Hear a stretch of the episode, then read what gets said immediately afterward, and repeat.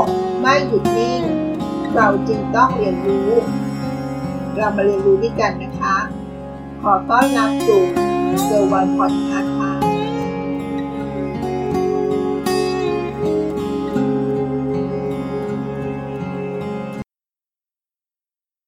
เราเคยแปลกใจไหมว่าทำไมสินค้าที่มีหลากหลายในสินค้าประเภทเดียวกัน แต่ผลิตมาจาก แบรนด์เดียวกันด้วยนะคะทำไมเขาถึงผลิตสินค้าหลากหลายในสินค้าตัวเดียวกัน สวัสดีค่ะ ยินดีต้อนรับสู่เกอร์วันพอดแคสต์มาดูกลยุทธ์ที่ชื่อว่า Umbrella Branding นะคะ เป็นการใช้กลยุทธ์แบรนด์เดียว แต่มีสินค้าที่หลากหลายค่ะ เราเคยสนใจหรือเคยสังเกตไหมว่า ทำไมไอ้แบรนด์ใหญ่ ๆ ต้องออกสินค้ามาหลากหลายผลิตภัณฑ์ทางทางที่สินค้าบางประเภท อาจจะดูไม่ใช่สินค้าที่แบรนด์ตนเองถนัด มาตั้งแต่แรกสักเท่าไหร่ สาเหตุหลักที่แบรนด์ส่วนมาก มักจะทำกัน เพราะว่าโดยทั่วไปแล้ว ผู้บริโภคมักจะติดกับแบรนด์ใดแบรนด์หนึ่ง ด้วยคุณภาพสินค้าของแบรนด์นั้นๆ พอเรื่องราวเป็นลักษณะแบบนี้ ยิ่งแบรนด์ใดแบรนด์นั้นสร้างความประทับใจให้กับลูกค้ามาก่อน จนได้รับความเชื่อใจและความไว้วางใจจากลูกค้า ไม่ว่าแบรนด์เหล่านั้นจะผลิตสินค้าอะไรใหม่ ๆ ออกมา ลูกค้ากลุ่มเดิมก็จะให้ความไว้วางใจกับแบรนด์นั้น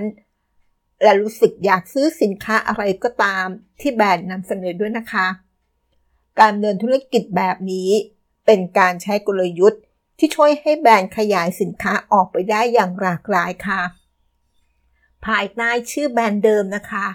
เราเรียกกลยุทธ์นี้ว่า Umbrella Branding หรือ Family Branding ค่ะ ข้อดีของการใช้กลยุทธ์ Umbrella Branding ไม่ได้มีแค่การช่วยให้แบรนด์สามารถครองส่วนแบ่งการตลาดเท่านั้นนะคะ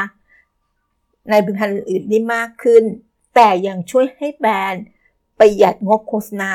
ไปได้จำนวนมากค่ะ โดยอาศัยฐานลูกค้า และความเป็นที่รู้จักของแบรนด์อยู่ก่อนแล้วนั่นเอง ตัวอย่างของแบรนด์ที่มีการใช้กลยุทธ์ Umbrella Branding ของระดับโลกนะคะ อย่างแบรนด์ Johnson and Johnson เราก็คุ้นชื่อนี้ใช่ไหมคะ ที่ตอนแรกเริ่มอาจจะตั้งต้นมาจากการทำอุปกรณ์ผ่าตัด แต่หลังจากที่แบรนด์มีชื่อเสียงแล้ว และได้รับความไว้วางใจ โดยเฉพาะในด้านของสุขภัณฑ์ที่อ่อนโยนสำหรับเด็ก ทางแบรนด์ก็เริ่มแตกผลิตภัณฑ์ต่างๆออกมานะคะ โดยมีสินค้าทั้งในหมวดหมู่เดิม ไม่ว่าจะเป็นสบู่ แชมพูครีมอาบน้ำแป้งโรยตัวครีมทาผิว รวมไปถึงสินค้าหมวดหมู่ใหม่ ๆ ด้วยนะคะ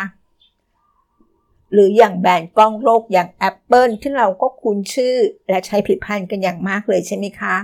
ก็เริ่มต้นมาจากคอมพิวเตอร์ซอฟต์แวร์ จนปัจจุบันได้ขยายมาอย่างผลิตภัณฑ์สินค้า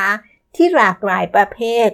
ทั้งสมาร์ทโฟน หูฟัง สมาร์ทวอทช์ iPad ด้วยความที่ Apple เป็นแบรนด์ที่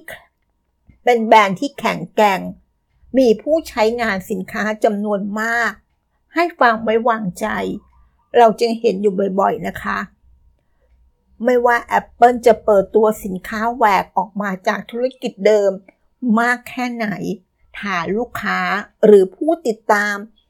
ก็ยังให้ความสนใจอยู่ทุกครั้งไปนะคะ อย่างการเปิดตัว AirTag อุปกรณ์สำหรับติดตามของ หรือแม้แต่ผ้าเช็ดหน้าจอ ก็ได้รับเสียงตอบรับที่ดีเช่นกันค่ะ อย่างไรก็ตามนะคะ การทำการตลาดในกลยุทธ์แบบ Umbrella Branding นั้น ก็มีข้อเสียอยู่นะคะ เพราะเมื่อไรก็ตาม ที่มีสินค้าตัวใดตัวหนึ่ง ภายใต้ร่มของแบรนด์นั้น เกิดมีปัญหาขึ้น หรือทำให้เสียชื่อเสียงกับแบรนด์ เรื่องราวนี้ก็อาจจะไม่ได้ส่งผลกระทบ แค่สินค้านั้นๆ แต่อาจจะส่งผลกระทบ ต่อองค์รวมของแบรนด์ทั้งหมด ก็เป็นได้นะคะนี่คือกลยุทธ์ Umbrella Branding หรือ Family Branding นะคะ ต่อไปเมื่อเราเห็นสินค้าหลากหลายจากแบรนด์แบรนด์เดิม เราก็จะเข้าใจกลยุทธ์ของการการทำตลาดของเขามากขึ้นนะคะว่า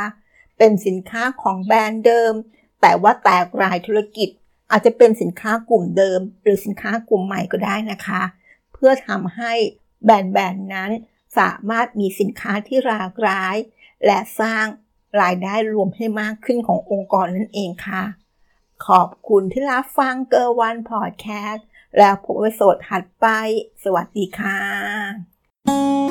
ติดตามเกอร์วันพอดแคสต์ได้ที่ Facebook YouTube